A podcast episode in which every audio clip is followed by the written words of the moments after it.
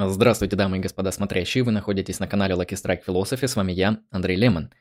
Сегодняшний тематический лекционный стрим будет посвящен исследованию и разбору, краткому обзору и спекулятивному анализу политической философии нового времени.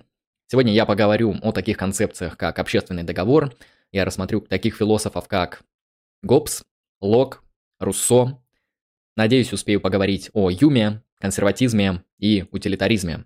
Посмотрим, насколько хватит наших сил, наших возможностей и энергии. То есть сегодня примерно план таков, что я постараюсь обозреть, сделать некоторое введение, introduction в политическую философию начала нового времени.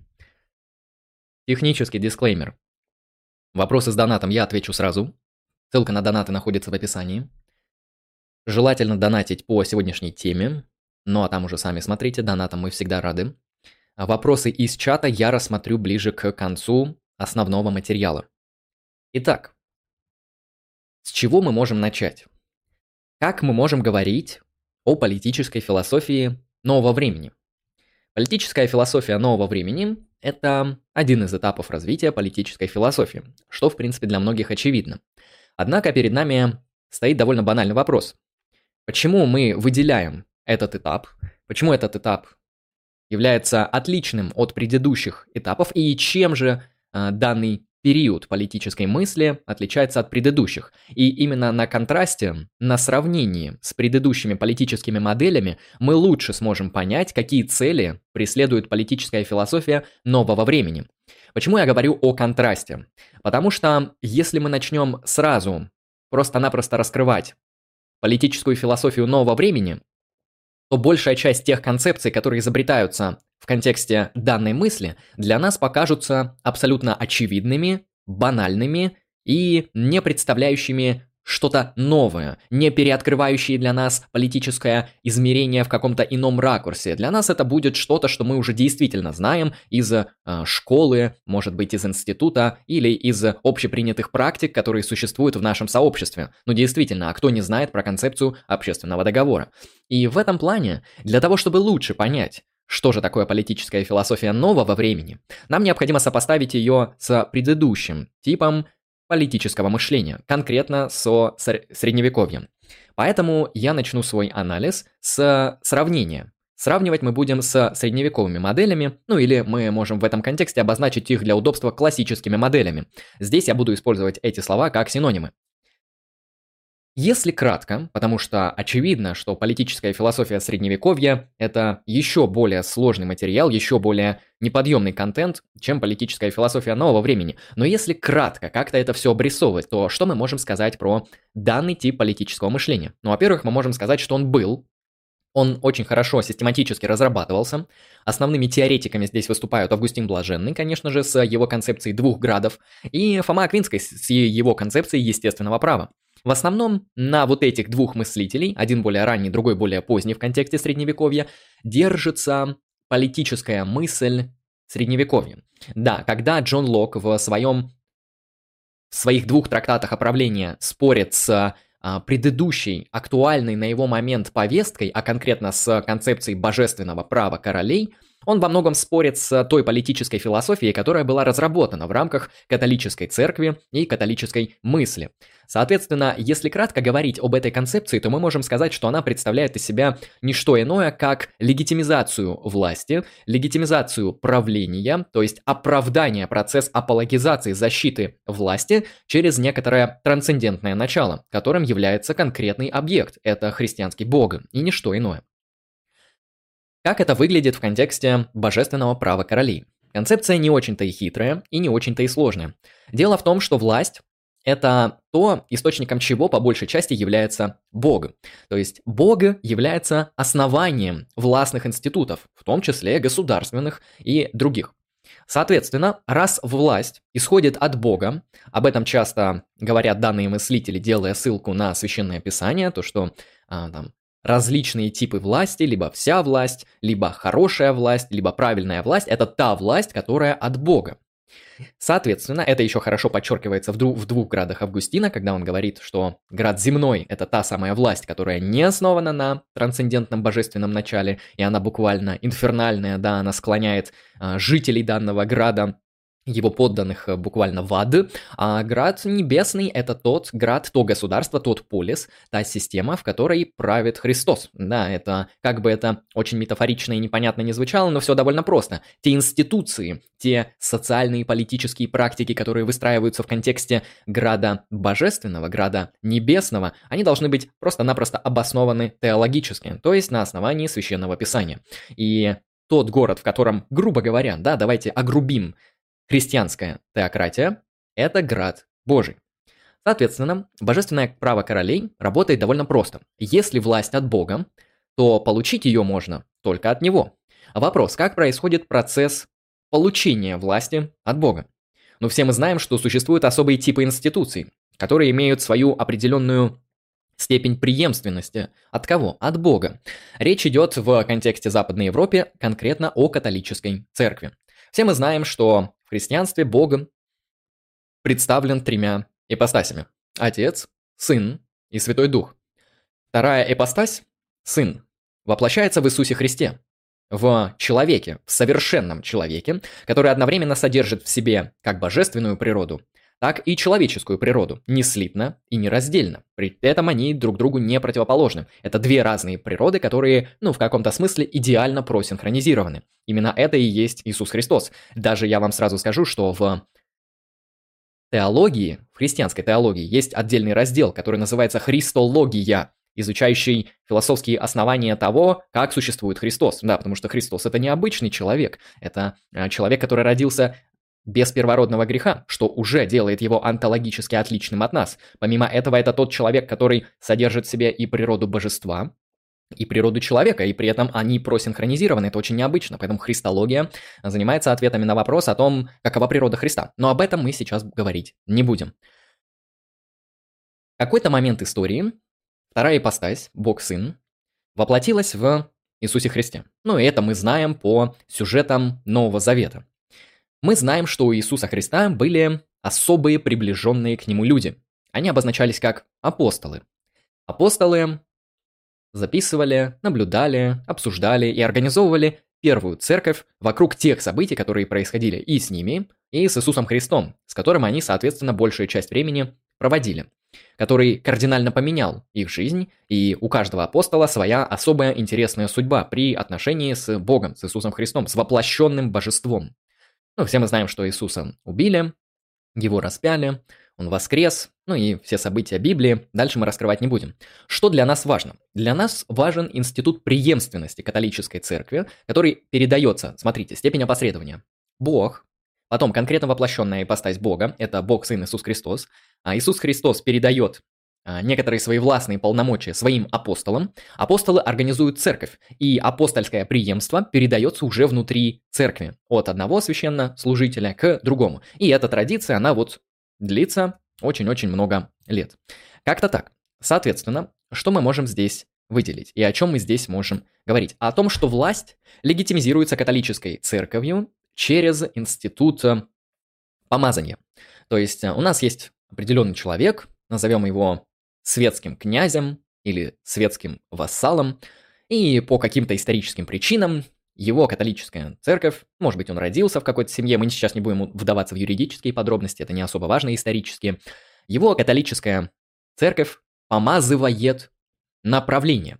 И что это значит? Это значит в контексте политической мысли и философии, что легитимизация власти в данном контексте проходит благодаря тому, что у католической церкви есть опосредованно полученная ими власть от Бога. То есть буквально институт католической церкви имеет возможность легитимизировать власть через Бога. Примерно так это работает. И легитимизация власти в контексте классической политической философии, конкретно в контексте средневековья, происходит через нечто трансцендентное, через Бога. Понятно, что проходят несколько степеней опосредования, понятно, что фактически на уровне наблюдения мы видим, что особая группа людей, которая называет себя католической церковью, э, производит особые непонятные, странные ритуальные движения, после которых другой человек, в отношении которого все эти действия совершаются, становится правителем. И если мы рассматриваем данные действия секулярно, то мы их не поймем. Потому что они имеют смысл тогда и только тогда, когда мы понимаем, что такое Бог, и как происходит процесс легитимизации власти через божественное начало. То есть власть легитимизируется инстанцией трансцендентного. Во-первых, мы сразу видим, что легитимизация носит сакральный характер. Это не просто какая-то секулярно полученная случайно власть. Это не власть в каком-то смысле за заслуги. Нет, это власть от Бога. Это власть, легитимизированная Богом через особый тип инстанции, через сообщество священнослужителей, конкретно через католическую церковь. Конечно, если мы говорим про Европу. Я не буду говорить про православную традицию и про уже не средневековую традицию, про протестантизм. Это вынесем за скобки. Что же меняется? Почему эта модель неожиданно перестает устраивать политическое мышление Запада? Что меняется и как? Я не буду говорить об исторических подробностях, которые связаны там с техническим прогрессом, с различными новыми изобретениями подходов в науке. Я не буду делать акцент на том, что произошло на уровне фактической истории. Я постараюсь сделать акцент на то, что происходит на уровне политической философии. Итак, мы имеем следующую модель. Власть от Бога, власть легитимизируется через Бога, конкретно через католическую церковь. То есть источником власти является Бог, трансцендентное, сакральное, божественное начало. И именно этот принцип организует политику, а не что иное. Философия нового времени радикально меняет данную перспективу. Она пытается рассмотреть легитимизацию власти совершенно противоположным образом, чем я описал сейчас. Во-первых, если мы говорим о трансцендентном типе легитимизации, то если мы ему что-то противопоставим, то что это будет? Какое отрицание трансцендентного мы можем изобрести, обнаружить и предложить как метод легитимизации политики? Это имманентное.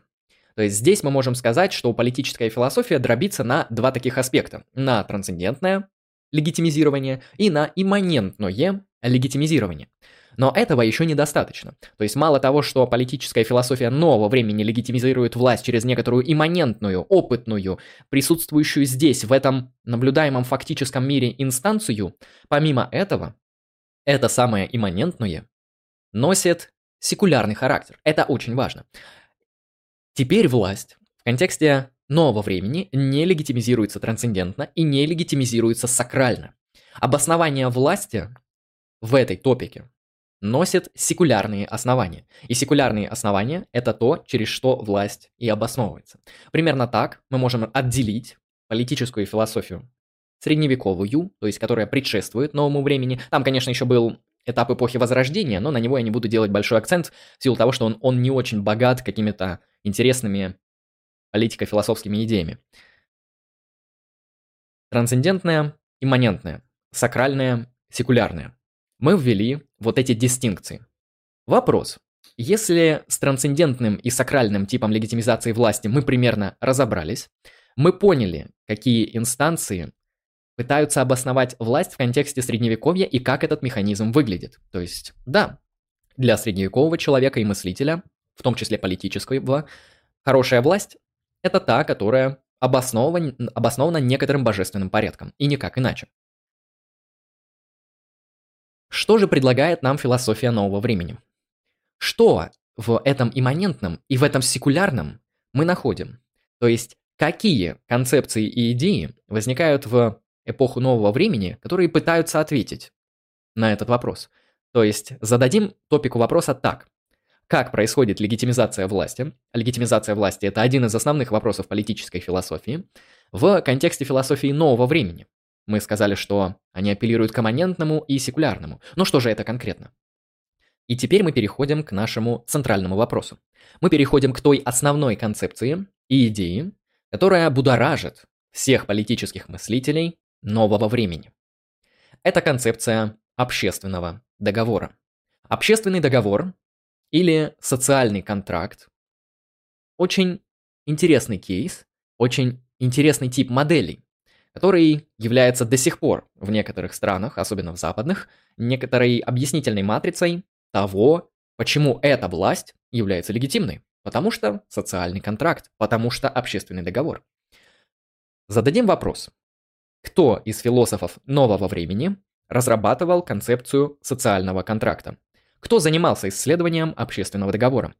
Конечно же, это три философа. Томас Гоббс, Джон Лок и Жан-Жак Руссо. О них мы сейчас поговорим и посмотрим, как каждый из них интерпретирует концепцию общественного договора. Она у них в некоторых аспектах отличается.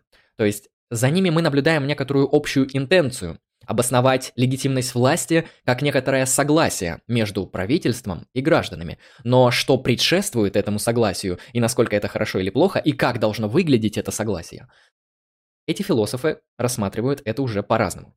Прежде чем мы их всех рассмотрим, я также скажу в плане хронологии, как это все идет. Томас Гоббс в своей знаменитейшей и довольно интересной, важной не только для политической философии, но и для антологии работе «Левиафан», изобретает впервые данную концепцию. Конечно же, мы можем копать в историю философии и концепцию общественного договора, социального контракта мы можем найти даже у Эпикура, который считает, что люди э, изобретают или создают законы на основании некоторой договоренности. То есть, конечно, предтечи, некоторые тезисы и проговаривания мы находим раньше. Мы можем найти это и в античности, и в средневековье, вероятнее всего даже в Возрождении, хотя об этом я не знаю.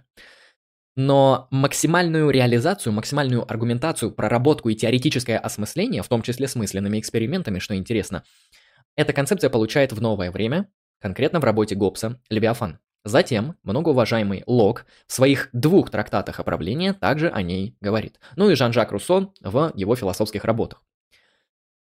Давайте рассмотрим каждого из них. Давайте рассмотрим, как каждый из этих философов, Гоббс, Лок и Руссо, рассматривает общественный договор. Начнем с Гоббсом. Если вам интересно подробно, советую, конечно же, вам прочитать Левиафан, конкретно вторую часть данной работы, работы, потому что первая посвящена исследованию антологии, исследованию некоторых эпистемологических оснований и устройства реальности, а вторая часть это уже политика. Поэтому сразу, когда открываете Левиафан Гоббса, переходите к политике, ведь это политическая работа как-никак. О чем пишет Гоббс? Гоббс пишет о некотором естественном состоянии. Термин и вообще понятие, концепция естественного состояния появляется как раз-таки впервые в философию нового времени у Гоббса, Лока и Руссо. Здесь мы видим, что естественное состояние является некоторой мысленной моделью, которая необходима нам для объяснения появления и легитимизации власти и государства. Соответственно, что мы здесь видим? Естественное состояние, общественный договор – это концепции, которые не отсылают к трансцендентному.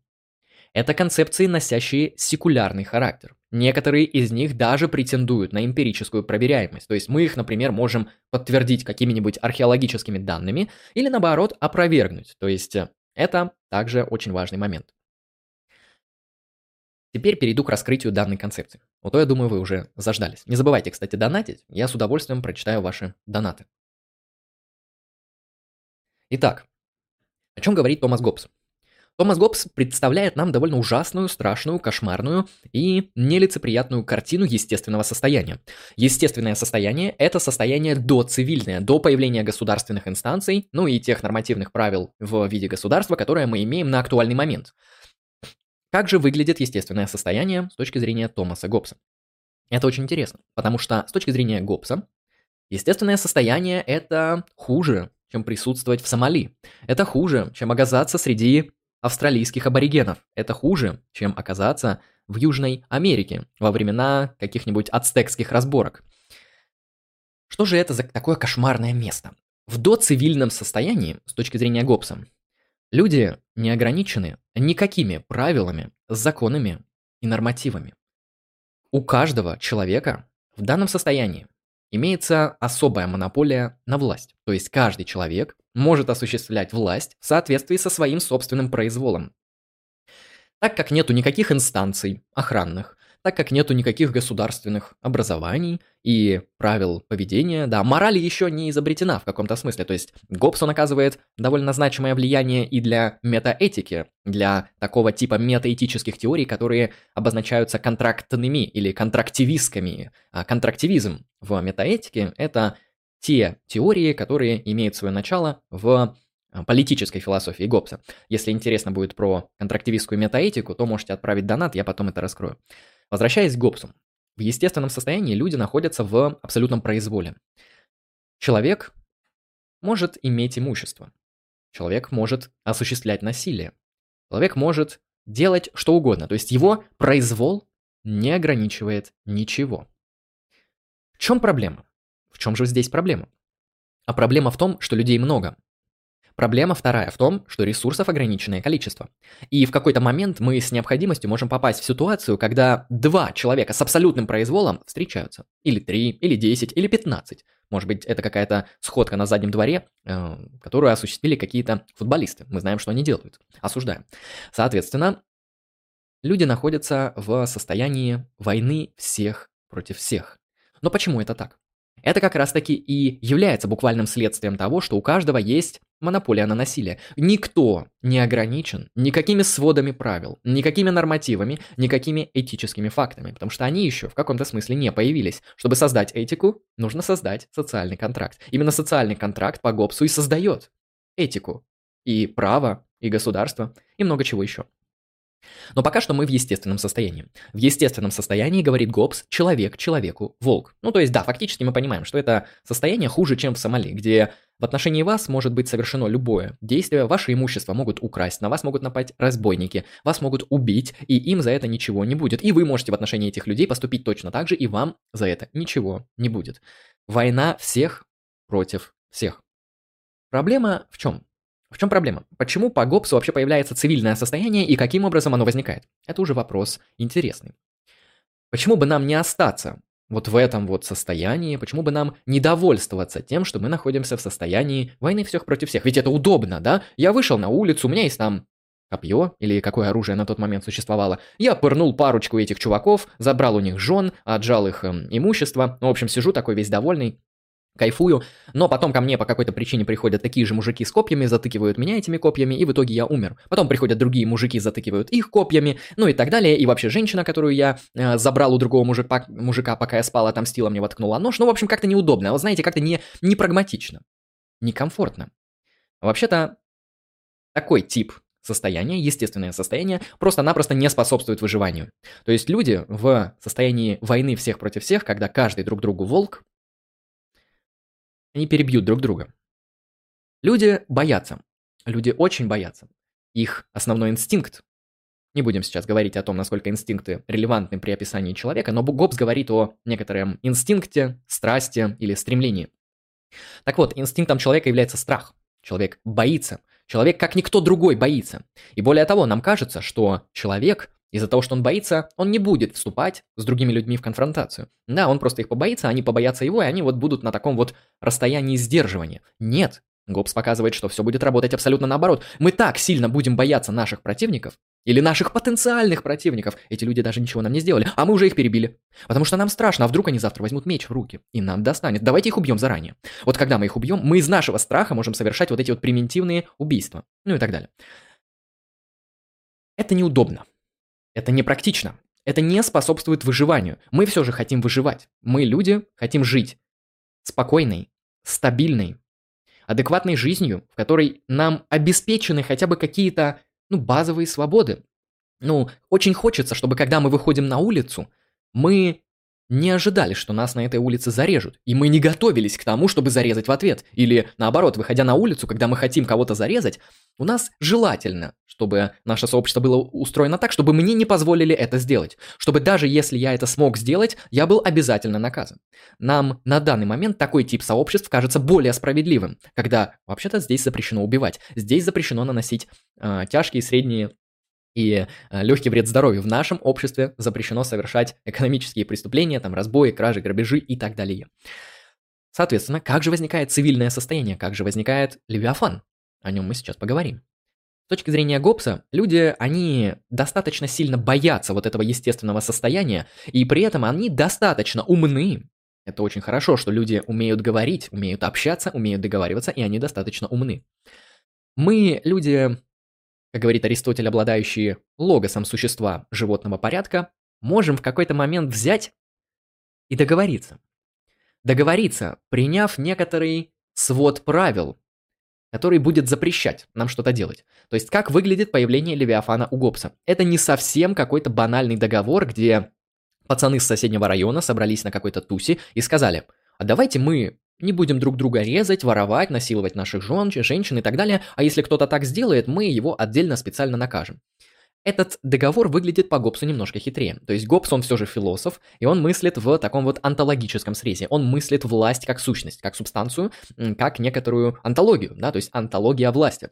Что же показывает Гоббс? Изначально в естественном состоянии у каждого партикулярного индивида есть монополия на власть. То есть каждый индивид является источником власти и насилия. То есть монополия на насилие распределена между каждым человеком в естественном состоянии. Ну, соответственно, как только он может оказывать хоть кому-то сопротивление. Ну, например, с 14, с 16 лет, потому что понятно, что ребенок никакой монополии на насилие не может совершить в силу того, что он слишком слаб. Но если вы э, взрослый человек, желательно мужчина, хотя женщина тоже может, э, монополия на насилие принадлежит вам. То есть вы носитель насилия, как и он, как и она, как и они и так далее. То есть насилие распределено в равной степени между каждым из вас.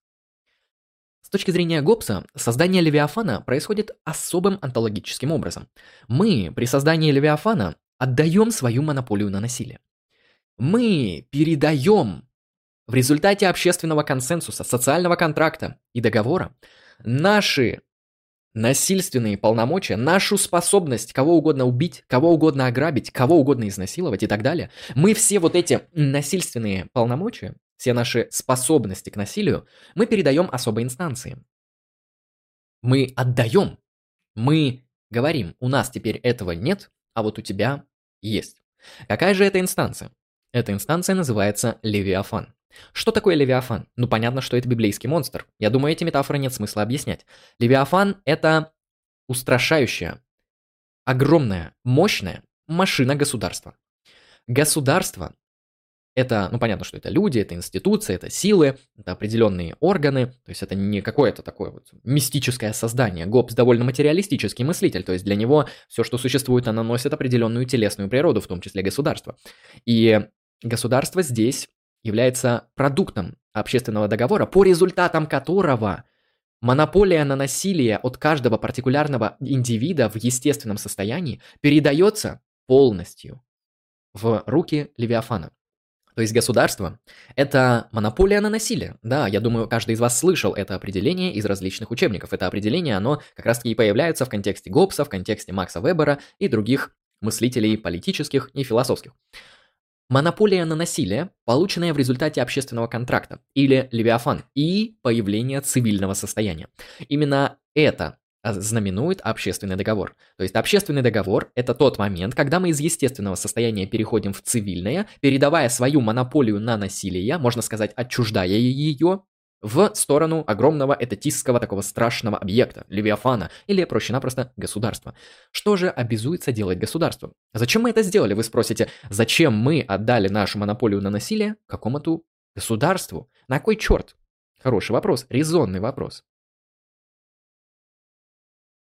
Государство в контексте общественного договора по ГОПСу обязуется хранить общественный порядок. То есть государство здесь забирает ваша монополия на насилие для того, чтобы вы были обеспечены какими-то базовыми правами. Ну или какими-то базовыми возможностями, да, если вам не нравится слово право, говорите о возможностях. Это, конечно же, возможности жить, да. Вы не умрете теперь, просто выйдя на улицу, потому что другие люди в этом ограничены, и вы тоже в этом ограничены. Вы не можете воровать, вы не можете насиловать, ну и так далее. То есть все те нормативы, о которых вы договоритесь в контексте этого общественного договора, который создает цивильное состояние, то и будет актуальным для вас, эм, актуальной запретительной моделью, примерно так. Что мы можем здесь увидеть? Мы видим, что Левиафан имеет монополию на насилие, которое раньше имели люди. И этот Левиафан призван чтобы ограничивать насилие других людей, ограничивать их вот эти естественные порывы, позывы, связанные с тем, что они хотят совершать неумеренное бесконечное насилие и постоянно боятся это, этого насилия со стороны других, Левиафан является тем стабилизатором сил, тем некоторым объектом, который устанавливает баланс, гармонию, порядок и стабильность. То есть Левиафан как государство теперь обладает абсолютной монополией на насилие. Ультранасилие, как правильно пишут в чате. Соответственно, он теперь, раз вы не обладаете этим насилием, он теперь здесь главный, и он здесь распоряжается. И вы теперь живете по определенным правилам, которые вы сами же и оговорили в контексте общественного договора. Ну, например, вы сделали какие-то базовые правила, там, не убивать, не красть, не насиловать, не отбирать имущество, ну и, например, соблюдать договоры. Гоббс, на удивление, в своем трактате «Левиафан» очень часто очень много и очень серьезно говорит о соблюдении контрактов. То есть, ну ладно, соблюдение там права на жизнь, чтобы мы друг друга не убивали. Но Гоббс фундаментально часто подчеркивает, что не менее важно соблюдать контракты. Если вы тварь, которая нарушает контракты, то по Гоббсу вы очень-очень плохой человек. И по Гоббсу, наверное, вам вас стоит посадить в то же место, в которых сажают насильников и убийц. Потому что по Гоббсу, если мы будем нарушать контракты, мы не будем исполнять наши обязательства, рано или поздно это придет к раз... приведет к разрушению того, того, того самого социального контракта, в результате которого возникло государство. И мы опять, если мы не будем соблюдать контракты, мы не будем ценить доверие, мы опять вернемся в естественное состояние. А нет ничего ужасней по Гоббсу, чем естественное состояние. Лучше жить при плохом агрессивном бандитском государстве, чем при естественном состоянии. То есть оно всегда лучше. Конечно, лучше жить при хорошем государстве, очевидно для нас. Но, понимаете, естественное состояние – это сущий ад и кошмар. Соответственно, Появление Левиафана знаменует некоторый баланс сил, где люди уже не могут распоряжаться своим насилием. Да, если вы в естественном состоянии выйдете на улицу и убьете людей, вам за это ничего не будет. Ну, с необходимостью ничего не будет. Конечно, вокруг вас могут ополчиться люди и так далее, но фактически какой-то специальной инстанции, которая обязательно обязана вас уничтожить, вас привлечь к ответственности, такой инстанции нет. Вы можете, ну, не знаю, простят вам и, и пофиг. В контексте государства, в контексте закона и цивильного состояния это ни черта не работает. Государство, как тот агент, который владеет насилием, у которого есть монополия на насилие, именно это государство и обязано вас наказать. То есть принцип неизбежности наказания здесь с абсолютной легкостью прослеживается. Именно так мы можем кратко, лаконично, насколько я это смог сделать, описать концепцию Гоббса. Итак, кратко. Его естественное состояние – это война всех против всех. Это Состояние, в котором каждый владеет насилием. Состояние цивильное – это состояние перехода из естественного состояния в состояние цивильное, в котором организуется государство как объект, обладающий монополией на насилие, отбирающий насилие у других людей и организующий на основании этого порядок. То есть мы власть как бы отчуждаем, ну, метафорически вверх. Мы отдаем власть другой инстанции, чтобы она здесь устанавливала порядок. Да, я хочу жить спокойно. Я хочу жить так, чтобы меня не убили на улице. Или даже если это произойдет, я хочу обязательно, чтобы были институции, которые найдут убийцу и его справедливо накажут. Вот такое состояние является цивильным состоянием. А, что еще интересно в контексте гоббсовской антологии, в контексте гоббсовской политической философии? Давайте подумаем. Раз власть, которая находилась на уровне естественного состояния, перешла на уровень Левиафана, на уровень государства, а государств много, Государств же не одно, у нас же нет мирового государства. Хорошо это или плохо, это уже вам решать. Государств много. И если все государства, они описываются тем или иным методом именно в контексте гоббсовской модели, то мы можем сказать, что каждый из них забрал монополию на насилие у собственных вот этих жителей.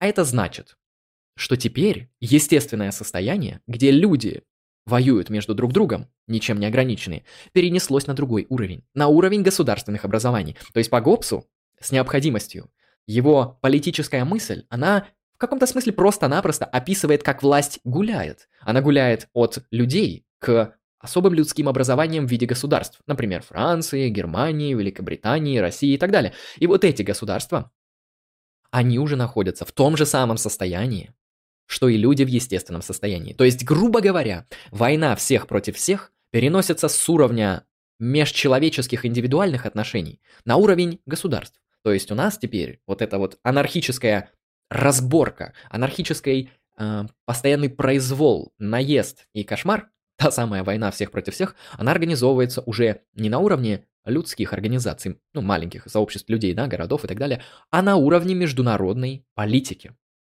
Ну, потом, соответственно, на основании этого многоуважаемый Иммануил Кант задастся вопросом, как организовать мир в международном пространстве, но об этом мы сегодня не будем. Теперь мы поговорим о Джонни Локе. С Гоббсом мы разобрались. Не забывайте донатить, ссылка в описании, ваши донаты с удовольствием прочту. Джон Лок. Джон Лок обычно именуется создателем либерализма. Это такая очень сложная, очень богатая и очень актуальная политическая философия. Что же говорит про общественный договор Джон Лок?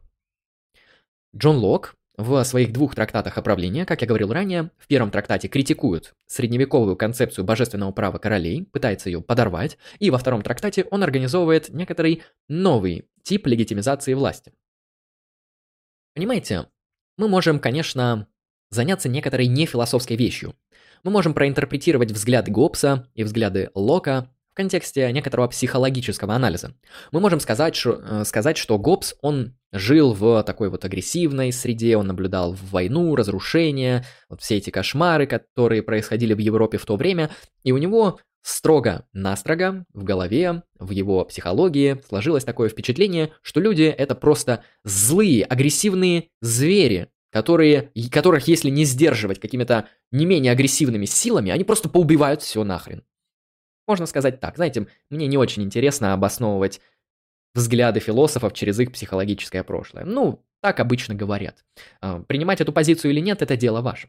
В то же время мы можем сказать, что Джон Лок, вот он жил в Британии. Он жил в то время, когда в Британии все было хорошо, прекрасно. В Британии а, процветал там рыночек, бизнес, люди дружили. Вот, никаких военных интервенций. Когда Британия начала захватывать и осваивать новый свет, она тоже это делала мирным путем, по крайней мере, так это наблюдал Лок. Поэтому для Лока мир казался более ярким, более живым, ну и более розовым, можно сказать это так. А, и Проведя этот как бы психологический анализ или биографический анализ, мы можем сказать, что у Лока поэтому более мягкая теория в контексте общественного договора. Я не люблю эти интерпретации, я их вам просто так рассказал. По-моему, это фигня скучная, помойка. Давайте подумаем, что же говорит сам Лок. Лок говорит, что естественное состояние характеризуется немного иначе. Естественное состояние – это не война всех против всех. Это немножечко более адекватное место. А с чего начинает Джон Лок? Для Джона Лока в его антропологических, философско-антропологических взглядах фундаментально важно такое понятие, как право собственности на самого себя. Ну или право на самособственность, ну или как-то так. То есть с точки зрения Лока интуитивно очевидным является то, что мы владеем сами собой. То есть наши организмы, наши тела, они кому принадлежат? Они принадлежат нам, с точки зрения Лока. Если мы это отрицаем, то, то это значит, что мы рабы.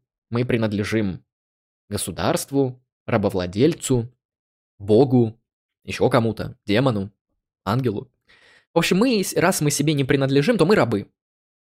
И отрицать это является какой-то фундаментальной глупостью с точки зрения Лока. Вы можете, например, с этой концепцией спорить. Вы можете говорить, нет, право собственности на самого себя – это дичь, это фигня. Кстати, эту концепцию наследуют либертарианцы, и они основывают политическую философию на ней, так же, как и Джон Лок. Поэтому, если вы противник и критик либертарианства, то вам в первую очередь нужно прокритиковать эту концепцию. То, что мы владеем сами собой. То есть у нас есть право собственности на самих себя. В чем здесь интерес? С точки зрения Лока, это право носит естественный характер. Почему? Потому что мы владеем сами собой вне зависимости от каких-либо юридических условий. То есть вне зависимости от э, правового положения мы владеем сами собой. И как раз таки особым образом несправедливо искаженное правовое положение может отбирать у нас право собственности на самих себя и делая нас рабами. А рабство в, знаете, эпоху нового времени уже считается довольно аморальным. По крайней мере, с позиции Лока. Ну хорошо, раз мы не рабы, то мы свободны. Потому что мы имеем право собственности на самих себя, мы распоряжаемся сами собой. Что еще из этого естественного права следует? Из этого естественного права с позиции Лока следует еще два права. Если мы распоряжаемся собой, это значит, что у нас есть право на жизнь. Если мы распоряжаемся собой в отношении других каких-то объектов, например, мы приходим на грядку, скапываем ее, сажаем там семена, обрабатываем эту грядку, и там вырастает морковка. Вопрос, кому принадлежит морковка в таком случае? она принадлежит вам, потому что ваше право собственности на самого себя, оно может, ну, с точки зрения, точнее, используя язык Гегеля, отчуждаться во внешнюю среду, например, в грядку. И из этой грядки будет прорастать какой-то продукт, и вы его будете собирать. То есть вы приобретаете собственность, реализуя право собственности на самого себя, то есть свой труд, вкладывая в какие-то природные объекты, например, в землю, или в компьютерный код, или в написание картины. То есть когда вы вкладываете свой труд, свое время, на это очень часто а, будут обращать внимание марксисты, и классические, и постклассические, вот вы приобретаете эту собственность себе. То есть э, из права собственности на самого себя также следует право на собственность других объектов. Например, на морковку, например, на качан капусты, ну или на еще чего-нибудь, на кролика, которого вы убили с помощью лука, или еще чего-нибудь э, с точки зрения, точнее, для того, чтобы его покушать. Как-то так. Итого, мы здесь имеем несколько прав. Мы имеем право на жизнь, потому что мы распоряжаемся своей жизнью. Мы имеем право на собственность, потому что мы можем распоряжаться своим телом так, что какую-то, какой-то объект природы мы, обрабатывая собственным телом, то есть трудясь в отношении этого объекта, если он ничейный, это очень важно, если он ничейный, мы его приобретаем себе. То есть у нас помимо естественного права на жизнь есть естественное право на собственность, которое исходит из права собственности на самого себя. Это, можно сказать, сердцевина всего этого. Из этого также у нас следует естественное право на свободу. На свободу имеется в виду то, что мы можем распоряжаться своими действиями так, как пожелаем. Мы можем вскопать грядку и вырастить морковку, мы можем вскопать грядку и вырастить капусту, мы можем вскопать грядку и вырастить там баобаб или эвкалипт, например, какие-нибудь такие странные виды деревьев. Итого, Джон Лок выделяет некоторые три естественных права – жизнь, собственность и свобода. Как видите, Лок пока что ни слова не сказал про реальный позитивный закон. Он проводит этот анализ в контексте антропологии, в контексте естественного положения вещей, то есть в контексте естественного закона. То есть Лок – это представитель концепции естественного права.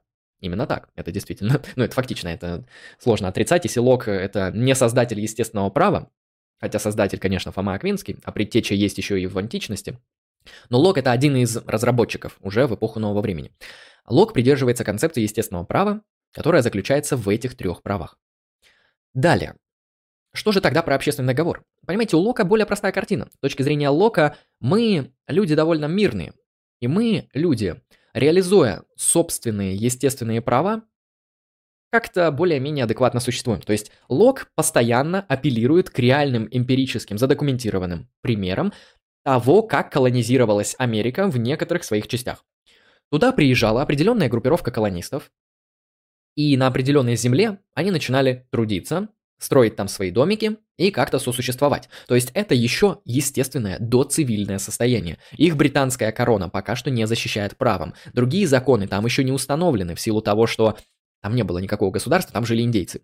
Соответственно, люди, как показывает Лок, по большей части в естественном состоянии, а для Лока это фактически пример естественного состояния, когда люди как-то организуются без государства.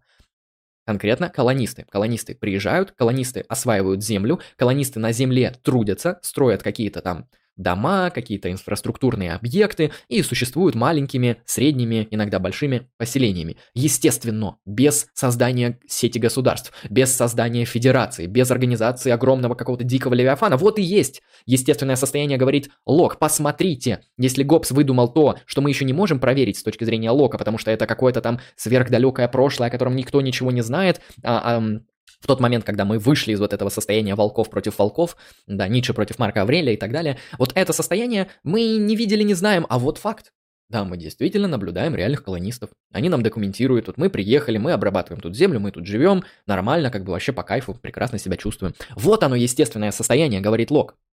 Оно мирное, оно трудовое, оно адекватное. Вопрос, зачем же нам государство? Неужели Лок анархист? Неужели Лок хочет сказать, что а государство-то не нужно. Понимаете, людям и так нормально. Это не так.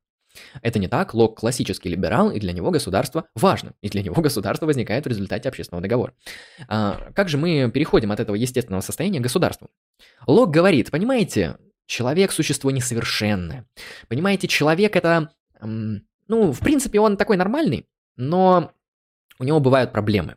То есть эм, какие-то косяки, какие-то неточности, неясности. Иногда мы очень сильно злимся необоснованно на других людей, совершаем опрометчивые действия.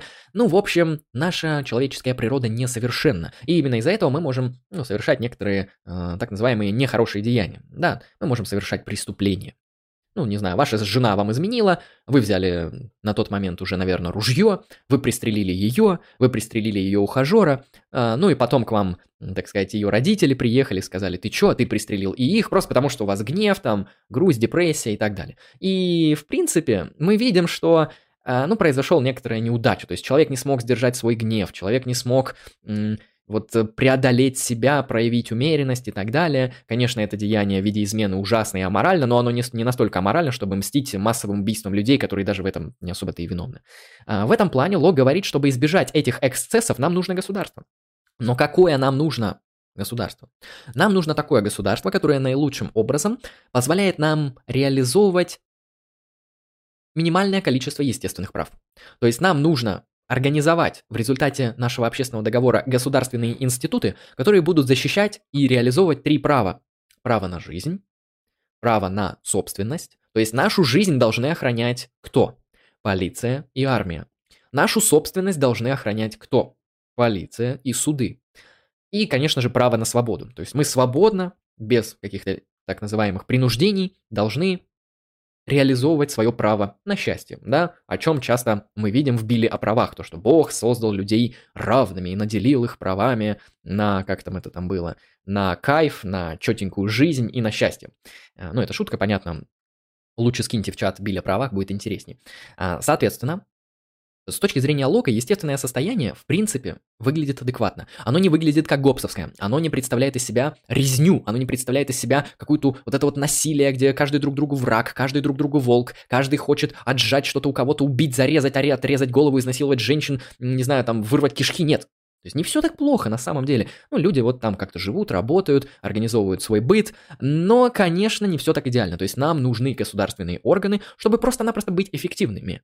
То есть мы уже имеем естественное право на жизнь, на свободу, на собственность, но давайте создадим институции, которые эти базовые естественные права, которые Джон Лок в собственной работе обосновывает, давайте организуемся так, чтобы все это защитить, чтобы все это поддержать. И создадим такие минимальные институции, которые будем финансировать, да, налогообложение, конечно же, налогообложение играет роль. Мы будем финансировать эти институции, чтобы они организовывали нам внешнюю защиту, внутреннюю защиту, то есть армия и полиция, и, конечно же, судопроизводство, которое будет устанавливать справедливость в контексте договоров, в контексте исполнения договоров или неисполнения договоров. Как-то так. То есть мы видим, что концепция Лока, естественное состояние и его цельное состояние совершенно отличается от концепции Гоббса. Но при этом оба они являются теоретиками естественного состояния. Хорошо. Теперь мы поговорим о многоуважаемом Жан-Жаке Руссо. На Руссо мы сфокусируем наше внимание.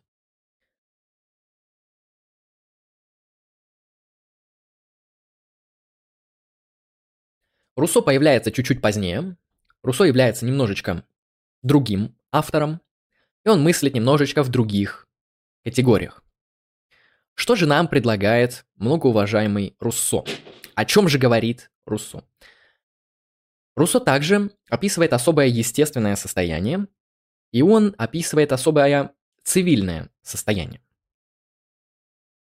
Руссо говорит о том, что в естественном состоянии мы, люди, являемся благородными дикарями. Являемся благородными дикарями, говорит Руссо, мы в естественном состоянии. Именно так. Соответственно, Руссо очень интересный мыслитель, потому что его мысль очень близка к киникам, к вот этой античной традиции кинизма, да, которые э, этически и морально отрицали все вот эти кейсы, связанные с э, так называемыми цивильными правилами, цивильными нормативами, вот цивилизацию, культуру, вот это для них все было чем-то мерзким, это вот, знаете, неестественно. Они постоянно говорили про естественность. И эту же традицию во многом наследует Жан-Жак Руссо.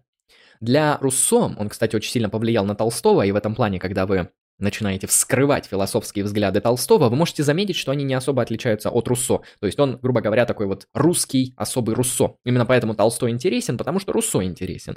Хотя Толстой вторичен в плане философии. Но Руссо тоже неплохо. Да, правильно пишут в чате то, что Руссо анархопримитивист. В каком-то смысле это так. Не совсем прям точно, но некоторая изначальная интенция у них совпадает.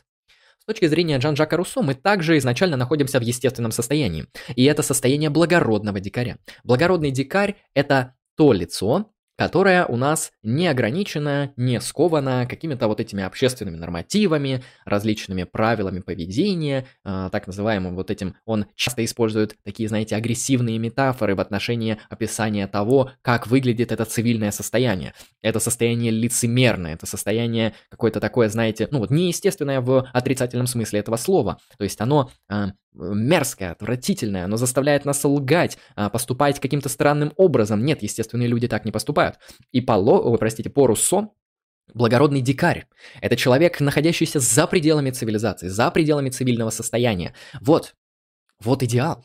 Вот моральная некоторая точка концентрации того, как должен быть, а, как должен быть устроен человек. Мы видим, что от каждого этого автора. Вот у Гоббса естественное состояние – это состояние войны всех против всех. Довольно грустно и неприятно. У Лока это состояние более-менее стабильное, адекватное, но которое требует определенной доработки э, со стороны государственных институций для того, чтобы наилучшим образом это все функционировало. То есть здесь государство нужно не для того, чтобы люди не поубивали друг друга. Здесь государство нужно для наилучшего функционирования уже нормальных человеческих отношений. Просто это э, функция, да, это некоторый дополнительный механизм, который позволяет лучше все это организовать организовать.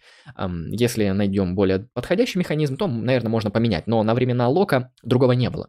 Руссо говорит наоборот. Понимаете, естественное состояние – это самое благое, самое правильное. Человек в естественном состоянии буквально раскрыт природе, да, то есть Руссо очень сильно мифологизирует благородного дикаря. Он показывает, что человек в доцивилизационном состоянии максимально крутой, да, максимально э, не скован цивилизационными ограничениями, цивилизационными выдумками, непонятными какими-то лицемерными а, высказываниями, постоянной необходимостью вступать в какие-то странные социальные отношения, которые навязывает нам цивилизация. Нет, вот благородный дикарь – это тот самый идеал. И что же с точки зрения Руссо происходит? С точки зрения Руссо, в какой-то момент люди, злые, поганые люди, ах, как они посмели, они организовывают цивильное состояние. Они создают правила, нормативы, культуру, какие-то непонятные, не знаю, ритуальные типы поведения, практики. И все это нашего благородного дикаря угнетает. Это как вообще можно такое подумать, что многоуважаемый благородный дикарь жил себе прекрасно, замечательно, кушал, э, не знаю, кушал еду с деревьев, кушал зайцев, на которых сам наохотился, ловил рыбу, довольствовался лучами солнца, жил прекрасной сексуальной жизнью с мужчинами и женщинами. То есть все было хорошо, да, ну то есть Руссо описывает некоторого такого охотника-собирателя, очень мистифицированного, очень благородного, да, с его точки зрения дикарь-то он благородный, он правильный, он еще не прогнил под этим гтом цивилизации. И когда появляется цивильное состояние, когда возникает цивилизация, а, человек проникается вот всей этой цивилизационной культурой, всей этой, не знаю, двуликостью фарсов, произволов, непонятных каких-то конфронтаций, то есть цивилизация портит человека, цивилизация делает его хуже, цивилизация лицемерит, в отношении человека и создает лицемера. Да? Человек, он научился врать только потому, что возникла цивилизация. А, да, то есть человек не мог себе представить, зачем ему это нужно, когда он просыпается, идет на охоту, кушает, занимается половыми практиками, заботится о своих детях, потом идет спать, и это повторяется изо дня в день, потом он доблестно умирает. То есть зачем ему нужна какая-то там балы, конференции, разговоры, не знаю, за гаражами, и, ну и другие культурные мероприятия? Нет, это все фарс цивилизации. Это вот все это излишнее, искусственное, мерзкие изобретение. Понятно, что Руссо очень такой эмоциональный автор, и здесь меньше аргументов, но больше эмоций, поэтому я тоже стараюсь воспроизвести эту мысль именно так. А Руссо описывает это примерно таким образом. Поэтому Руссо, кстати, наименее, так сказать, влиятельный в контексте а, теорий общественного договора. Хорошо. Мы рассмотрели концепцию социального контракта. Мы посмотрели, как, с точки зрения разных мыслителей, мы из естественного состояния переходим в цивильное. Что мы должны здесь усвоить? Мы должны усвоить то, что я говорил в начале. То, что общественный договор или социальный контракт – это форма легитимизации власти, которая не апеллирует к трансцендентному. Никто из этих трех авторов не говорит про Бога. Ну, конечно, Джон Лок говорит то, что вот у нас есть естественные права такие, какие он описывает, благодаря тому, что нас создал Бог, Но, в принципе, эти естественные права, они свойственны нашей природе. То есть Бог нас такими создал, но здесь нету вот этого вот то, что Бог нам выдал эти права. Нет, Он просто нашу природу так создал, что это для нас естественно.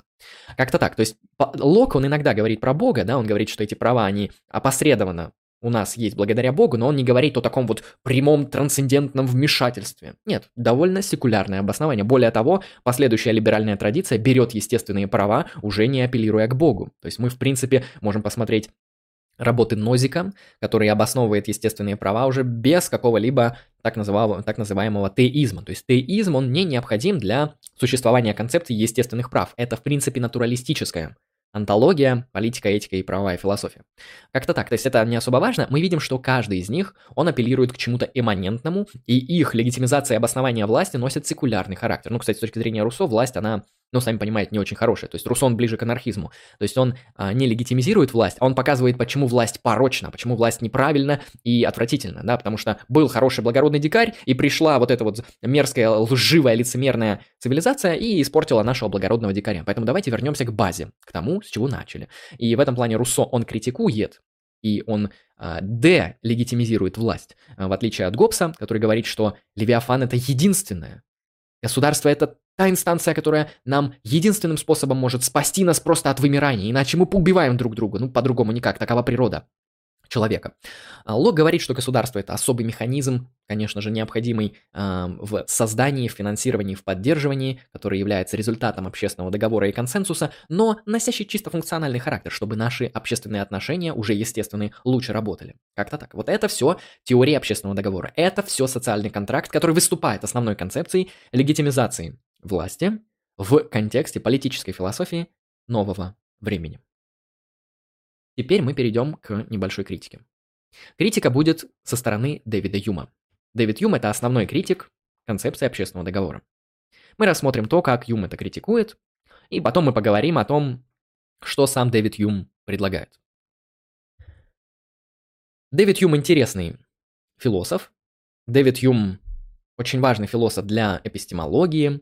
Он очень фундаментально значим для эм, некоторых типов антологий. То есть Юм это, Юм – это очень актуальный мыслитель, и его эпистемологические взгляды, антологические позиции, которые в основном носят антиметафизический характер, мы обсуждать будем. Мы поговорим конкретно про его там политико-моральные взгляды, вот примерно в этом ключе. И посмотрим, как Юм рассматривает критику общественного договора, которую сам и запускает. Итак, Юм предлагает три основных аргумента, которые являются критикой концепции общественного договора.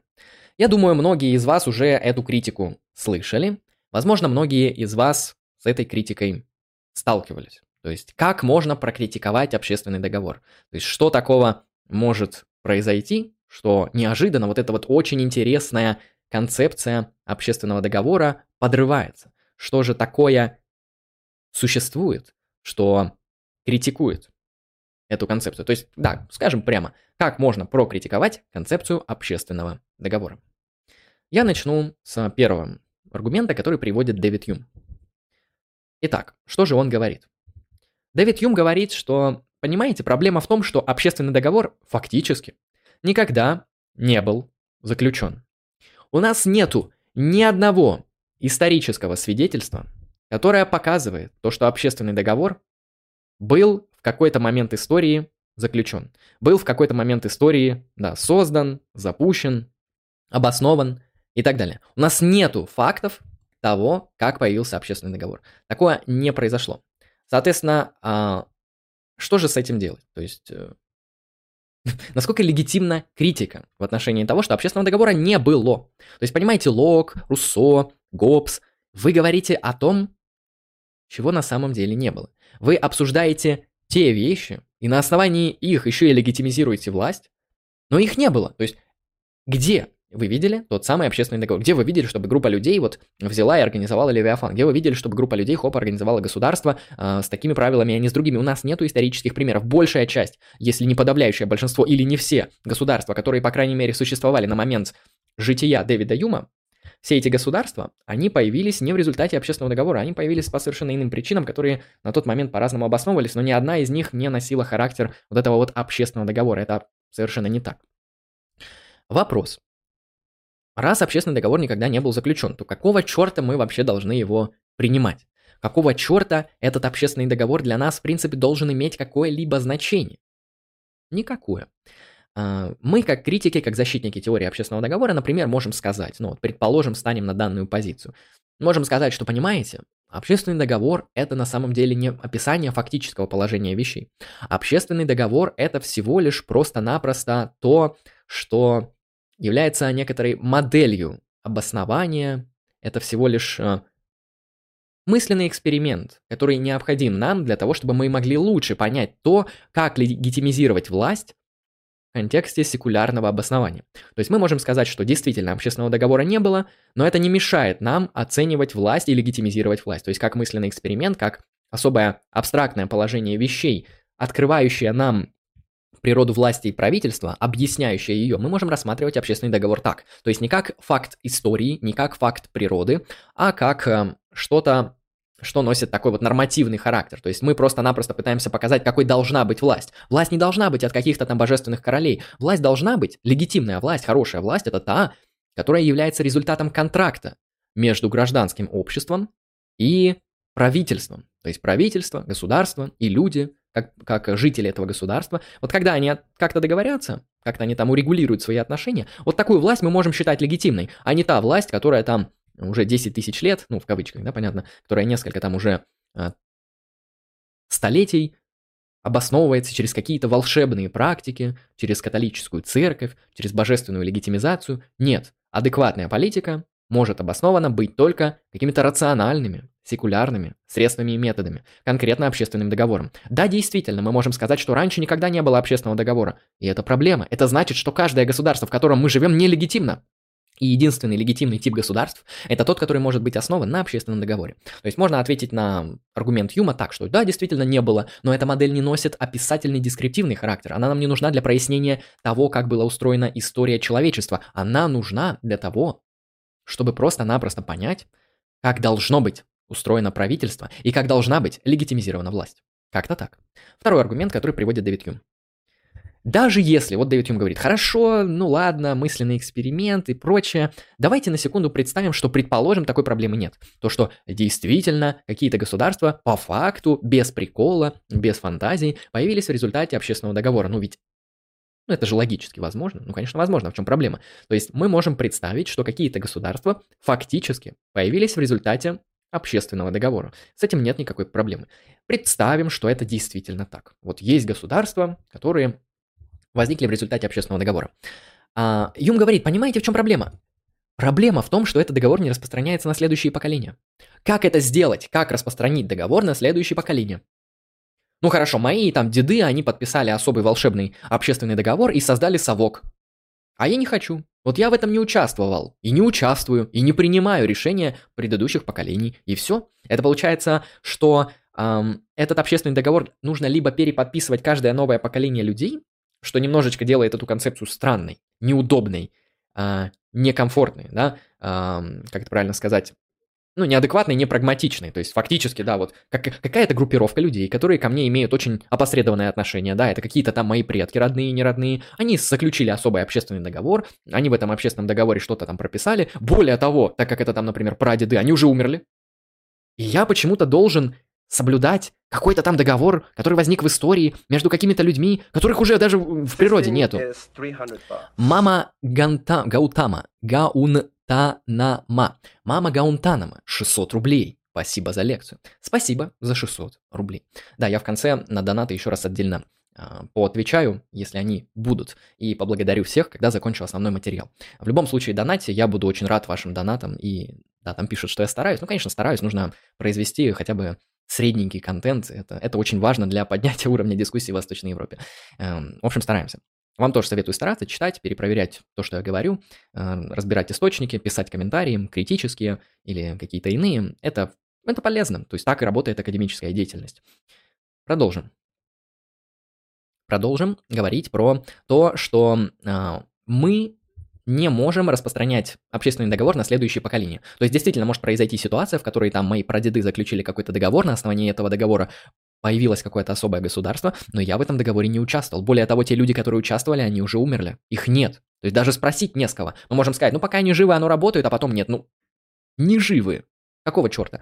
Эм, в чем проблема? Проблема в том, что э, непонятно, как организовать механизм легитимизации власти, если власть нужно, получается, релегитимизировать каждое эм, последующее поколение. То есть возникает новое поколение. Причем, знаете, а как тут, тут еще возникает куча таких сложных технических, эмпирических вопросов. То есть поколение считать как? Поколение это раз в 10 лет. Поколение это каждый год, потому что вот есть люди, которые родились в 2000-х. Есть люди, которые родились в 2001 Ну это же уже следующее, наверное, поколение. Или что? То есть какие критерии поколения и так далее. То есть а, возникает куча таких технических вопросов, которые ну, непонятно тоже, как решать. В общем, эм, концепция получает довольно сильный удар, на мой взгляд. То есть мы не можем предположить, как будет распространяться общественный договор на последующее поколение. Что отвечает на это Джон Лок и другие защитники? Они изобретают концепцию молчаливого согласия. Там в чате написали «не нравится, уезжай». Абсолютно верно. То есть да, это и есть ответ, ответочка со стороны э, теоретиков общественного договора. То есть как они критикуют данный аргумент, связанный с тем, что он, общественный договор, не распространяется на следующее поколение. Все довольно просто. Довольно просто. Понимаете, люди, когда они рождаются в определенном государстве, они, которое, например, возникло в результате общественного договора, они начинают пользоваться благами этого государства, они получают социальное обеспечение, они пользуются там, например, дорогами, полицией, медицинскими государственными учреждениями, школами и так далее, существуют под охраной, пользуются судами и благами того самого созданного государства. И Лок говорит, что у них есть особый тип молчаливого согласия, то есть мы как бы не артикулируя, принимаем легитимность господствующей власти на тот или иной момент, которая существует в результате общественного договора. То есть э, вот эта вот преемственность между поколениями, она сохраняется за счет того, что мы, э, ну, вообще-то все это принимаем.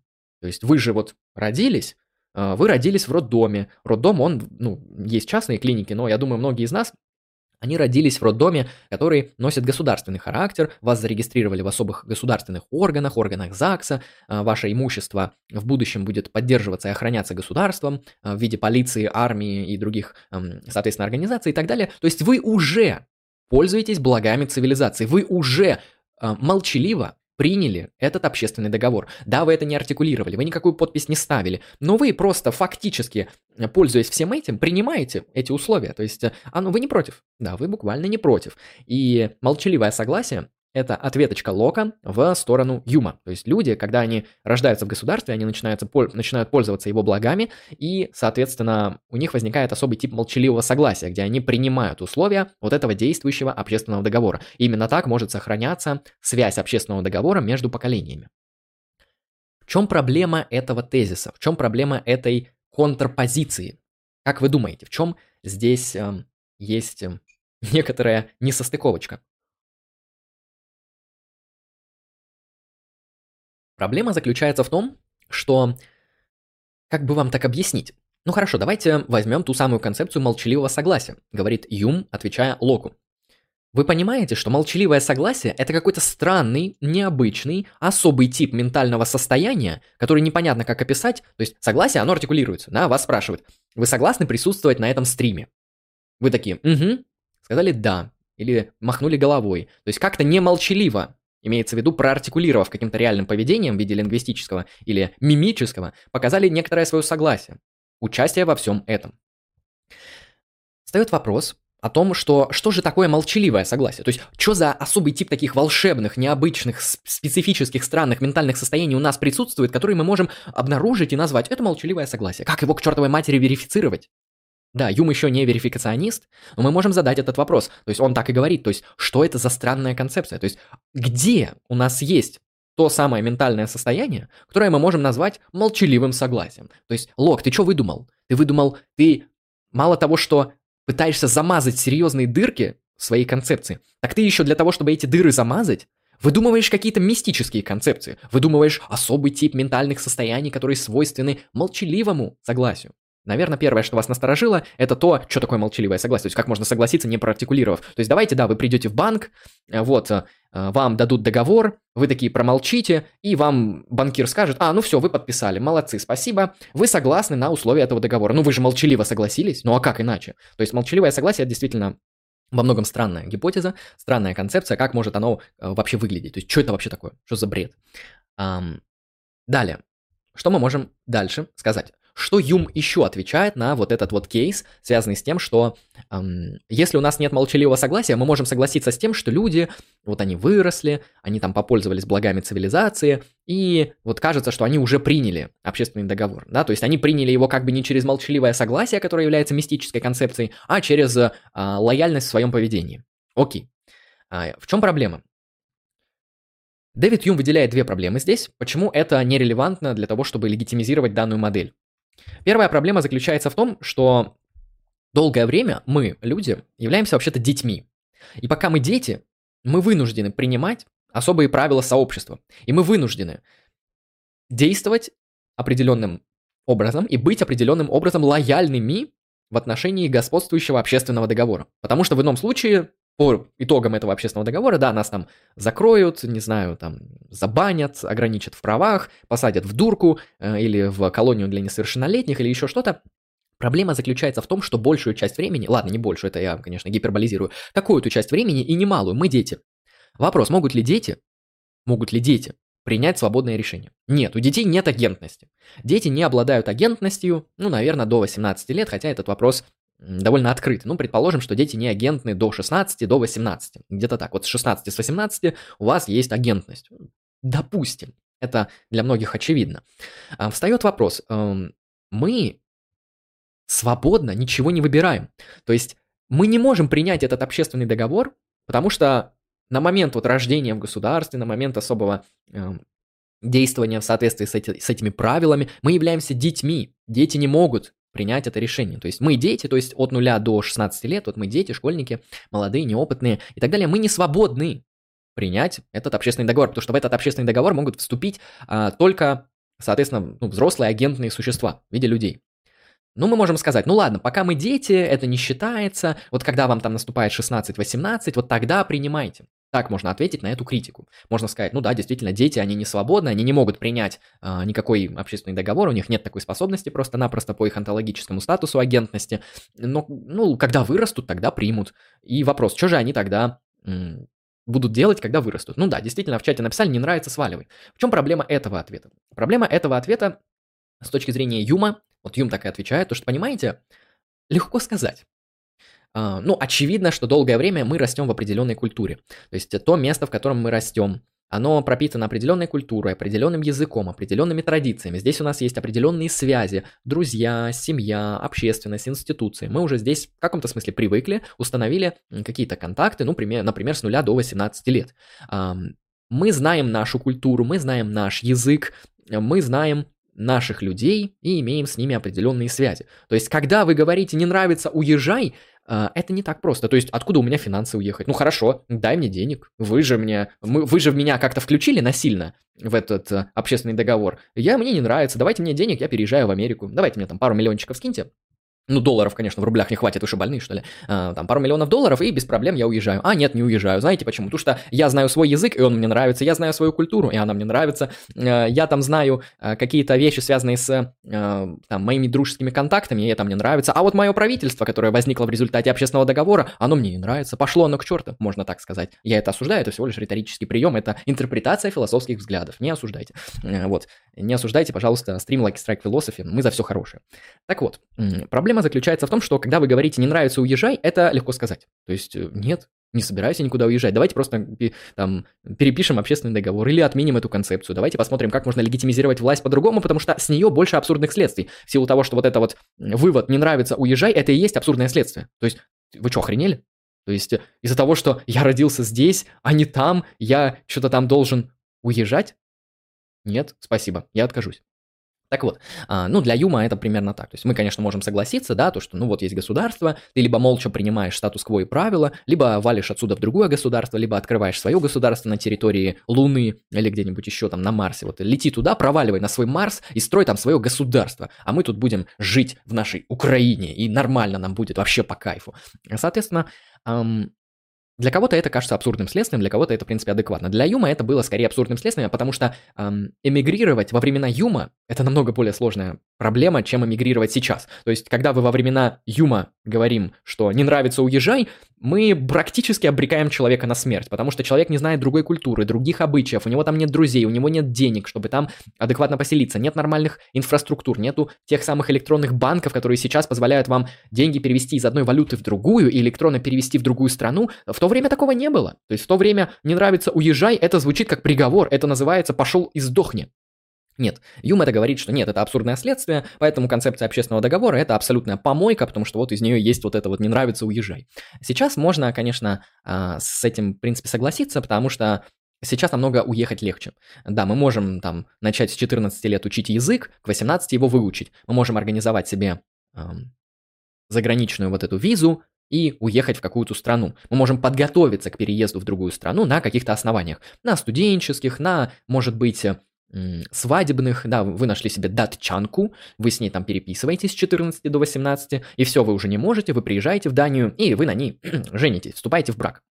А, соответственно, вот можно на таких основаниях переехать и так далее. То есть жилье сейчас можно снимать. А, в общем, сейчас вот Переехать куда-то, перебраться много легче, чем во времена Юма. Поэтому Юм с этим активно спорил, ну понятно, он консерватор а, в каком-то смысле, и ему это ни в коем образом не нравилось, для него это звучало как абсурд. Но сейчас это не совсем так. Хорошо. Двигаемся дальше. Мы посмотрели три основных аргумента Юма против общественного договора. Напомню, Первый аргумент. Общественный договор эмпирически никогда не заключался. У нас нет таких примеров. Мы этот кейс разобрали. Второй кейс. А, общественный договор не распространяется на следующие поколения. Мы это разобрали, посмотрели, что такое концепция молч- молчаливого согласия. И третий, а, договор не может быть э, нами принят, потому что когда мы рождаемся, мы не агентны, в силу того, что мы дети. Мы не можем родиться, сказать, нам вот приносят этот договор, когда мы вылезаем из утробы матери. Вот вам договор, почитайте, согласны, нет, мы такие, ну ладно, согласны, ставим галочку и все, и подписываем. А мы не можем такое провернуть, потому что мы люди. Люди, они до определенного момента не агентны. Поэтому дети не могут принять общественный договор. Эту критику Юм также рассматривает. Ну и мы поговорили про то, что делать с вот этим тезисом «не нравится, уезжай». Но что же предлагает сам Дэвид Юм? Хорошо, спасибо, Дэвид Юм, ты эм, уничтожил в пух и прах, разбомбил на кирпичи, э, раздолбил на атомы концепцию общественного договора. Но что ты предложишь? Ну, критикуешь, предлагай. Либо мы возвращаемся к старому, либо мы сейчас... Юм, я думаю, ты этого боишься, Дэвид Юм. Мы сейчас же возьмем и вернемся к концепции божественного права королей, и у нас опять католическая церковь будет помазывать людей на власть, и все. Нет, не хочешь, ну предложи. Что же ты предложишь? Юм действительно предлагает. Юм как мы знаем, является предтечем консерватизма. Сейчас я поговорю про вот некоторые такие взгляды Юма, а, про предтеча консерватизма. И кратенько, наверное, я затрону утилитаризм, потому что я вижу по времени, я уже долго сижу, потом буду смотреть чат. Хорошо, смотрите. А, Юм говорит, понимаете, а, легитимизация власти, она должна производиться не на основании вот этого вот вашего божественного права королей и не на основании общественного договора. Легитимизация власти должна производиться на основании принципа пользы. Вот что нам нужно. Принцип пользы, полезности. Именно это позволяет нам наилучшим образом легитимизировать власть. С точки зрения Юма, правительство хорошо не в результате того, что не из-за того, что оно появилось в результате какого-то абстрактного или фактического общественного договора. Это не имеет значения вообще абсолютно пофиг на э, равнодушно. Равнодушно, чуть не сказал плохое слово. Это не важно. Но легитимизация власти довольно проста. Понимаете, люди, они не очень-то и требовательны. Как выглядят люди? Люди существуют в каком-то государстве. Хорошо. И люди, что хотят от этого государства? Чтобы оно приносило им какую-то пользу. Чтобы это государство, если оно уж существует, то приносило общее благо. Ну или было для всех его граждан в большей либо в меньшей степени, желательно в большей, полезно. Польза. Вот о чем говорит Юм. Утилити, да, если я правильно говорю контексте английского языка. Соответственно, принцип пользы является основанием для легитимизации власти в политической философии Дэвида Юма. Именно это он множественно отстаивает. То есть принцип пользы. Смотрите, у нас есть правительство. Неважно, там поставил его бог, поставил его шаман, а, его там помазало это правительство на власть, какая-то там католическая церковь или протестантская. Это не важно. Возникло оно в результате общественного договора. Это не важно. Давайте смотреть на то, насколько это государство делают нашу жизнь лучше, делают нашу жизнь полезнее, да, то есть насколько оно полезно для того, чтобы достигать общего блага, да, концепция общего блага, именно эти слова у Юма множественно раз, множество раз артикулируются, общее благо и польза. Далее Юм нам особо не раскрывает, что такое благо, что такое польза, это уже нужно вычленять из его этических работ, которые не менее специфичны, но о них мы сегодня не будем говорить в силу того, что сегодня мы про политику, про политическую философию, а не про нормативную этику, которая, кстати, у Юма есть, очень, так сказать, специфическая, но есть. Соответственно, принцип пользы. Именно такой принцип вводит Юм. Позднее из этого Юма вырастает две традиции. То есть почему Юм э, очень важен для политической философии? Почему Юма по непонятнейшим мне причинам игнорируют в курсах политической философии в русскоязычном пространстве? Почему про Юма не говорят? Я надеюсь, что российская общественность, российское образование обратит внимание на политические и, в принципе, нормативные позиции Дэвида Юма. Они не очень-то и сложные, они простые, адекватные, не какие-то сверх э, сверхнеясные. Нет, с ними все довольно просто. Почему про них никто говорит, никто не говорит, мне неизвестно. Хорошо. Какие две традиции выходят из Дэвида Юма? Какие две традиции Юм порождает своими размышлениями об общем благе, о критике общественного договора. А, у Юма есть пассажи, в которых он еще и критикует революции. Да, я думаю, вы понимаете, к чему мы клоним и какую традицию мы сейчас увидим. А, Юм критикует революции. На это у меня, к сожалению, не будет времени, чтобы об этом подробнее рассказать. Но это тоже есть. Соответственно, Юм действительно является предтечем консерватизма и утилитаризма. Вот эти две традиции которые, кстати, появляются в Британии. А где им еще появиться, да? Консерватизм Эдмунда Бёрка, который возникает после работы Эдмунда Бёрка «Размышления о революции во Франции». А, Бёрк – это британец. Я, конечно, не знаю, он там шотландец или он с какого-то другого там британского острова или еще там откуда-то, это мне не особо известно. Но, в общем, Бёрк британец, откуда-то с этих вот британских островов. Бёрк во многом вдохновляется Дэвидом Юмом и его вот такими консервативно настроенными взглядами, которые критикуют старые, точнее, простите, вот эти вот все новые прогрессивные представления о том, что политика должна быть построена на чем-то новом, да, на, на общественном договоре, потому что французская революция это в каком-то смысле попытка построить общество, переподписав или наоборот создав новый общественный договор. И Бёрк это все критикует, это мы действительно знаем. В этом плане Бёрк и его консервативная традиция – это то, что появляется на основании политической философии Дэвида Юма. У них там есть такая вот прямая связь. Помимо этого, Юм порождает традицию утилитаризма. Утилитаризма, Бентам, Милль, ну и последующий утилитаризм, который уходит там Сиджвик, ну и вплоть до а, Джорджа Мура, или Джона Мура, по-моему, Джордж все-таки. А, когда-нибудь я запомню, но, наверное, не сегодня. Давайте кратенько о тезисах консерватизма. Консерватизм, как мы знаем, он критически относится к резким, революционным изменениям в обществе. Консерватизм убежден, что мы должны оценивать наши институты на основании особых конвенционалистских критериев, на основании того, как долго эти институты работают, как эффективно они служат, то есть на основании определенного принципа пользы и полезности. То есть для Берка он очень радикален и для своего времени, и, наверное, для современности, конечно. Он отстаивает монархические, аристократические институты и все вот это вот подобное. Соответственно, для Берка это является базой и основанием, на основании которого мы можем строить политику. То есть по политика, вот с точки зрения разли различных консерваторов, которые основывают свою мысль на Дэвиде Юме, она должна носить довольно простой основание. То есть там много ничего не надо. Институты должны быть полезными, институты должны быть работающими, никакие революции не должны происходить, потому что революции пытаются перестроить, перекроить, создать общество из головы, не зная, что будет в результате. То есть мы не знаем, какие последствия могут возникнуть в результате революционных изменений. В этом проблема. То есть, как говорит Бёрк, либо революция приведет к массовой резне, убийствам, грабежам, уничтожению культурного наследия, а это плохо. Ну, это некоторый моральный факт, по крайней мере, с точки зрения Берка. С вашей точки зрения может, конечно, все иначе быть.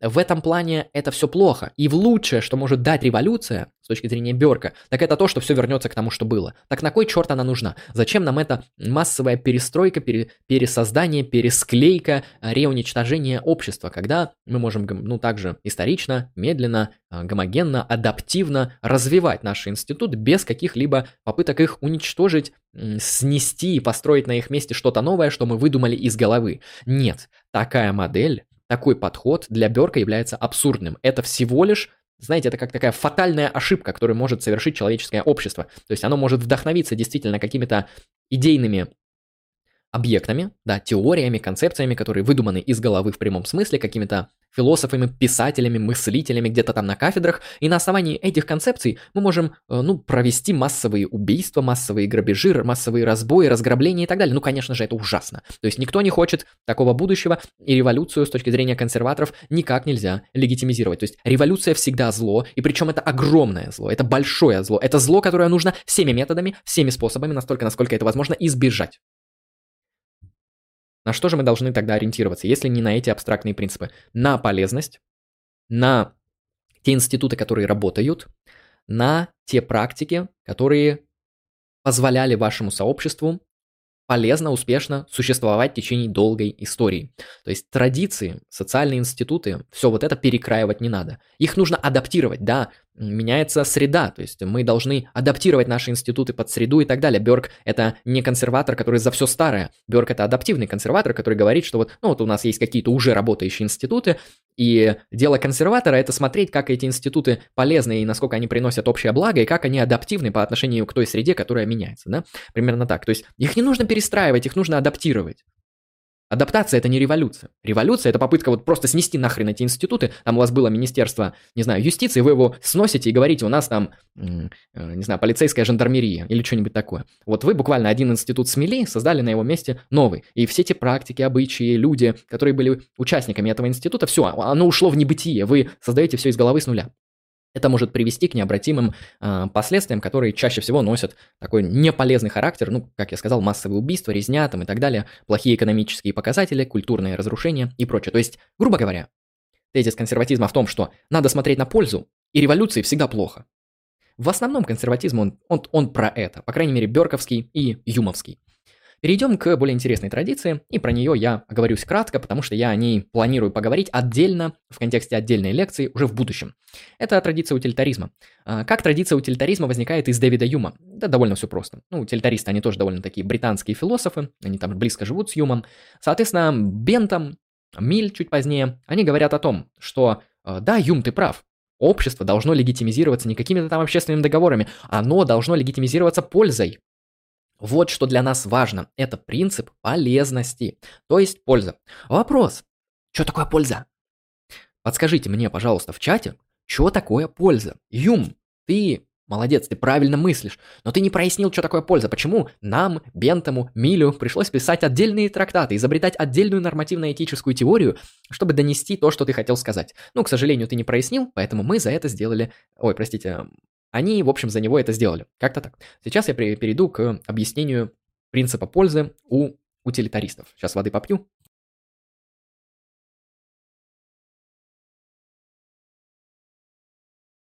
Соответственно, да, там правильно в чате написали, эксперты философии, сразу видно, обнаруживаются быстро. Небыдлогоп пишет, польза – это удовольствие. Ну, конечно же. Эм, нормативная позиция утилитаристов гласит следующее – мы должны действовать так, чтобы приносить наибольшее счастье для наибольшего количества людей, где под счастьем понимается, если мы берем бентоновскую версию, удовольствие. То есть удовольствие – это и есть тот самый источник пользы. Мы должны ориентироваться на то, насколько наша политика приносит для наших граждан всеобщее счастье. То есть насколько они, наши граждане, становятся более-более-более счастливыми. То есть наша политика должна быть основана на пользе. Наши последствия, да, консеквенционализм. Важно, что утилитаризм всегда консеквенционализм.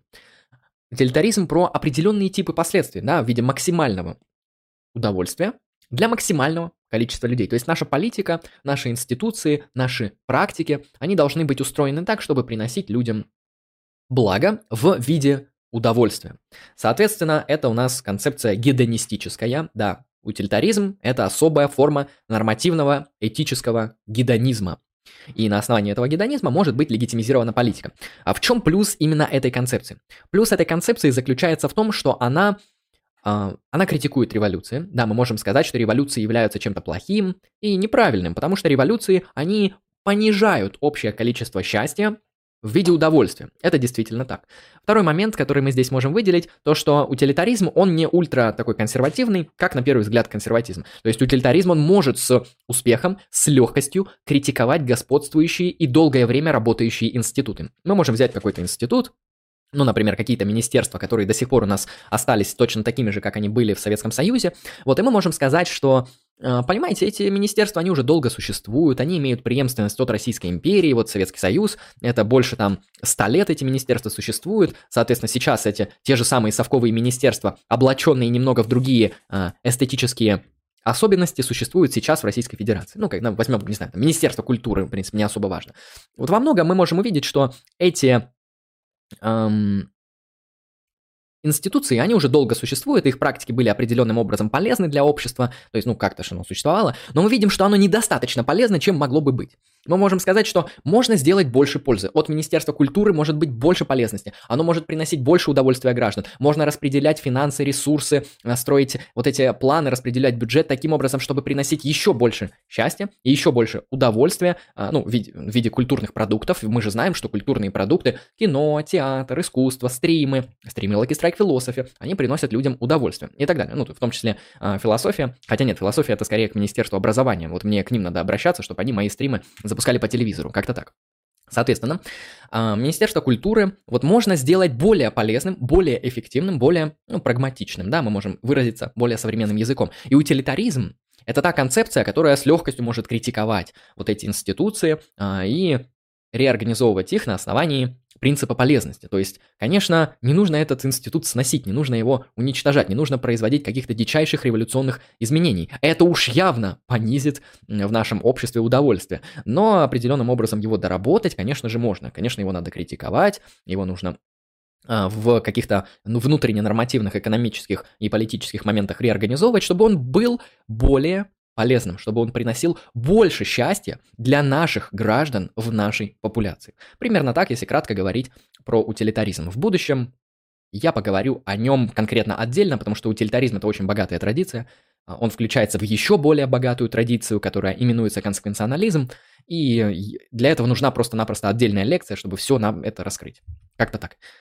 Я перехожу к вопросам из чата.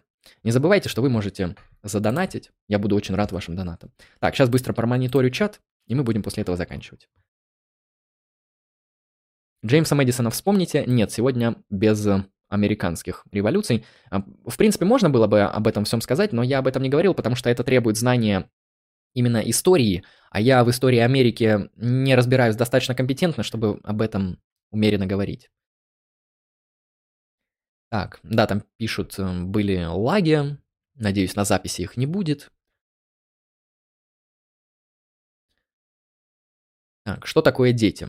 Дети это такие типы людей, которые не достигли возраста совершеннолетия. Примерно так. Так. Быть консерватором, будучи атеистом, возможно? Э, ну, чаще, знаете, если вы консерватор и атеист, то ну, конечно, можете. То есть вы можете разделять позицию Юма, позицию Берка и позицию утилитаризма, если с вашей точки зрения утилитаризм – это консерватизм. С моей точки зрения, утилитаризм он более консервативен, чем другие теории, например, теории деонтологии в контексте естественного права или в контексте вечного мира Канта. Это действительно более такие прогрессивистские, двигающие мир в какие-то будущие основания вперед теории.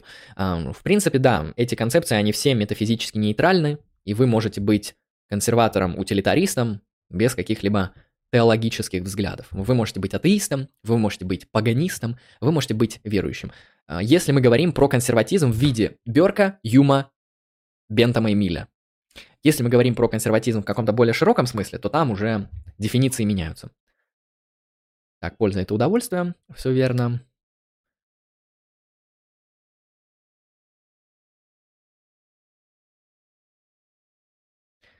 Утилитаризм скорее в сторону социализма кренится. Не совсем, не совсем. Утилитаризм, он скорее в сторону либерализма какого-то скатывается, потому что если мы почитаем работы Милля о свободе, то во многом он говорит про политическую демократию. Джон Стюарт Миль это один из первых очень серьезных аргументативных философов, которые апологизируют свободу слова, отсутствие цензуры, ну, все вот эти вот так называемые на данный момент либеральные ценности. Поэтому утилитаризм, он скорее похож на либерализм в некоторых своих ипостасях, но либерализм – это особая форма деонтологии, особенно либертарианства, да, потому что там естественное право. Это деонтологическая система. Даже если мы берем там э, либертарианство без естественных прав, например, non-aggressive принцип, NAP, это деонтология, то есть мы должны соблюдать NAP. Почему? Потому что. То есть не почему, это то, что не обосновывается последствиями. Э, этот принцип мы должны соблюдать Просто-напросто, потому что он может привести, он есть благо. Да, то есть, принимая этот принцип, мы принимаем, принимаем благо и правильность. То есть, это политическая деонтология. А консеквенционализм и конкретно утилитаризм – это все же консеквенционализм. Да, как я это только что сказал. Насчет социализма не сказал бы, то есть, утилитаризм и социализм я не видел степени пересечения, я не видел, как марксисты дружат с утилитаристами, я не видел, как они пересекаются идейно, как, какие у них пересечения в плане метафизики, их, ну, нету. Скорее утилитаризм похож на консерватизм, и скорее утилитаризм похож на либерализм. На социализм он, ну, действительно не похож. Это, это будет очень дикая натяжка. В чем разница между гедонизмом и утилитаризмом? Эм, утилитаризм – это концепция, которая изобретена в контексте Бентома и Миля, то есть это новое время – а, эта концепция нормативно-этическая. Гедонизм обычно, но не всегда. То есть зависит от интерпретации. То есть можно их не разделять. Можно сказать, что это одно и то же. Но если разделять и как-то это интерпретировать, то можно сказать, что гедонизм – это позиция м- дескриптивная, которая гласит то, что люди стремятся к удовольствию. И к избе... люди стремятся к двум вещам – к удовольствию и избеганию страданий. Это ну, некоторый факт нашей природы. Это дескриптивная позиция позиция, описывающая природу человека, то есть онтологическая. А, если мы говорим про утилитаризм, это нормативная позиция, которая говорит, что мы должны действовать так, наши поступки должны быть такими, чтобы приносить максимальное счастье в виде удовольствия для максимального количества людей в нашей популяции. Как-то так. Долго еще будет стрим. Э, вот сейчас дочитаю вопросы, минут 5-10 и заканчиваю. Гедонизм не мыслит категориями человечества, только благом отдельного человека.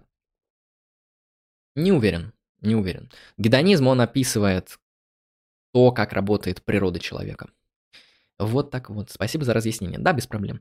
Вот, если вы хотите отправить донаты, то советую вам отправить. Буду очень рад. А, кто хочет отправить донаты после стрима, также отправляйте. Я их обязательно прочитаю. Обязательно скажу вам в других источниках спасибо.